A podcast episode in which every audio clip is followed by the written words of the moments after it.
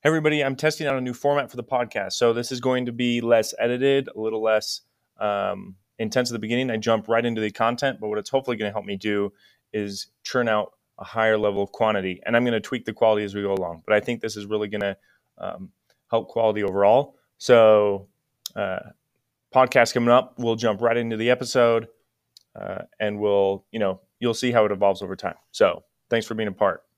Okay, so this is the first. Well, I guess it's day two of my new process.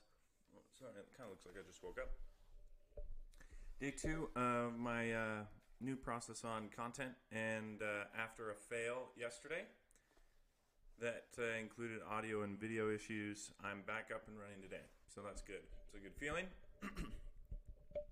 so uh, the the thing that I wanted to walk through today is I, I, last week I had seen a couple of these kind of posts. You've probably seen them too. Uh, one that essentially was saying email is dead, and another that said email is not dead, right? and uh, I see those all the time and I wanted to break them down a little bit. So I'm actually going to do both, and I'm going to instead of getting like a little sensational about it either way and being all passionate that one or the other is true, I want to break down the principles of what I think is behind both of those from my point of view, and uh, you know, there's there's you sh- we're all doing email marketing whether we think it's dead or not, and uh, I think knowing the principles of both of these uh, is a good idea. Okay, so let's start with the reasons why email is dead. So the first one that I, the, the, main one that I see is that uh, what we'll say number one is that the newer generation, Gen Z, whatever you want to call them, they really don't like it. Uh, it's not fast enough, I think, for them. They definitely. I think, uh, you know, if you've if you've grown up with email, sometimes those threads and messages can be really long. Like people read, you know, epistles sometimes in those emails as they're trying to explain their point of view, and that's a lot to take in sometimes. I just think Gen Z, those people. I don't know. Maybe I should ask them more directly, but I've seen some things online that lead me to believe that they don't like it too much. So if that's the case, and there's a genera- generational kind of shift to the point where they like just won't use it, then you know maybe it could die out. Reason number two is that it's noisy, so it's hard to start, stand out. This isn't, an, you know, this isn't like a new point of view. Everybody knows it. The inbox is uh, crowded, and uh, yeah, so because of that, like you have to be really good in order to get any kind of decent, above average um, open rates. And if you look at benchmarks and stuff, um, they vary by industry. It's hard to tell what's accurate anymore because you've got more mail clients that are like blocking images within emails or not going to send back open data at all, that kind of stuff. and uh, so it's really hard to know, quite honestly, what like open rates are. But regardless, we know that the traffic's busy, which means it's hard to stand out. Uh, related to this, um, maybe the, so related to point number one for point number three. Um, inbox zero is really hard to get. Uh, have you seen those screenshots of people that have like 10,000 messages out?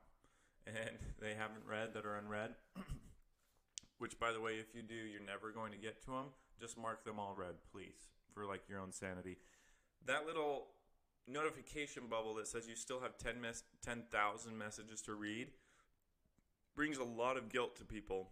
And so I think, you know, tied to one reason one of people just don't like it. Excuse me. Then they don't want to deal with that guilt. And sometimes they'll just leave it and then it just grows and grows and grows because it's so hard to get and they feel like they got to read every one. So that guilt would be driving people away.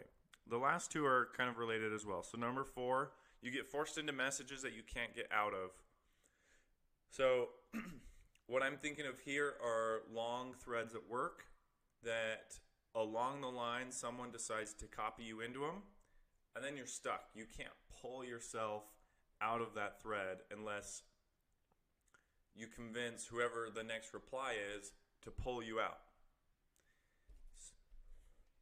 And so I would imagine you've all been in threads that you know you didn't have to respond to, but they just keep like they're highly active and sometimes they're like really long messages. So you don't want to miss something that you might not that might be relevant to you and then you spend, you know, 20 minutes reading through the whole thread that you had to catch up on and it's not about anything you're doing. so uh, that's another reason. And then the last one is that you get forced into Im- messages that you didn't opt into. Now, with government regulations going no more like privacy enabled, consumer focused stuff, this is theoretically going to be less of an issue. but I still get loads of messages from brands that I know I never opted into. So they purchased my info somewhere. Um, and then decided that it was valuable enough to send me a message. So uh, typically those get either moved to uh, junk or spam or at the very, very least unsubscribed if I actually take the time to do that. and uh, so the inbox is the easiest for people to uh, get themselves into, which is why it's so noisy. All right. have those convinced you the email is dead? If those have, let's look at the other side and see why it's not. Okay, reason number one email is the most highly curatable channel out there. So, in spite of uh, being forced into messages that you you know didn't opt in to receive, I think as we trend that you know there's going to be more regulation around that. You can curate your inbox to exactly what you need it to be. You know, for everything that you don't want to see more, if you just mark it as spam and get rid of it, like you won't see it anymore. And it's a lot harder to do that with like social feeds. You can follow the people that you know you want to see, but then you know, especially with people, like their stuff is all over the place, and um, you, a lot of times you'll see like posts that they just interacted with that weren't necessarily the stuff that you wanted to follow. So when it comes to curating the content that you want to see, nothing is more flexible than email. Um, being able to uh, create folders, uh, filters that drive those messages into certain folders. I mean, a lot of us probably don't take the time to get in that depth, but if you wanted to, um, there's there are so many options to do it with. Um, number two, there are entire like this isn't this is more of like looking at others and the work they're doing, but there are whole businesses built on email newsletters, and that's all they do. Right? Like their main product is sending out an email, and uh, thinking of like the Morning Brew, and there's several others that just tend to kill it. So if they've built entire businesses just on creating a really worthwhile newsletter, clearly uh, it's not dead. People are signing up, people are receiving it, they're engaging and consuming the content, and they've built a business off that. So um, that tells me that if your email isn't working, then the delivery and the content just isn't good enough, right? So it still works. Uh, reason number three people are willing to give an email address for something. So I can't count the number of times that I knew it was like, okay, I this is like a one-time thing. I'm gonna make a purchase. It's worth it to me to sign up for the newsletter that I'll maybe unsubscribe from immediately, or maybe the brand's okay, and I'll they promise a discount if I sign up for the newsletter. I've done that all the time. I've signed up for brands too, hoping to get like promotions. So I don't actually really read the messages. I just like use it as a ticker to keep track of like promotions, and you know, eventually one might hit that like I was looking for. So an offer is a really uh, easy example. I think there's some others, but people will be willing to give up an email if they, you know, get something of value in return. Uh, four best, uh, email is one of the best ways for distributing content. So if you if you do it right, I mean, think of like these businesses that have built themselves wholly on new, newsletters. Um, when you post links and algorithms on social media, for example, you get penalized for putting the link in there. And that's because the social media site doesn't want you leaving, uh, they just don't want you leaving. Up to this point, email has not seen that kind of level of oversight is in the content that they've created. Like, all emails include loads of links and that's part of the whole purpose. So if you have an engaged audience in email, um, and you're trying to drive experiences in other places, it's one of the best distribution channels because you're not going to be penalized for putting stuff like links in it.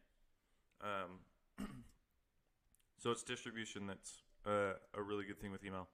And uh, fifth point is that it's the most personalized channel uh, of any channels out there. Um, it you know, from an from an automated point of view, it'll like you have more access to an email database than anywhere else that can then deliver content uh, for the people that you're sending it to. And you just can't do that with social. You really can't do that as well with your website. Uh, but with email, you can. And I think people still yearn for that. They they like the personalization, and um, email still has an edge on top of every other channel in that regard. All right, so those are the principles. I hope you uh, enjoyed them and give me your thoughts on whether you agree or not. Take care.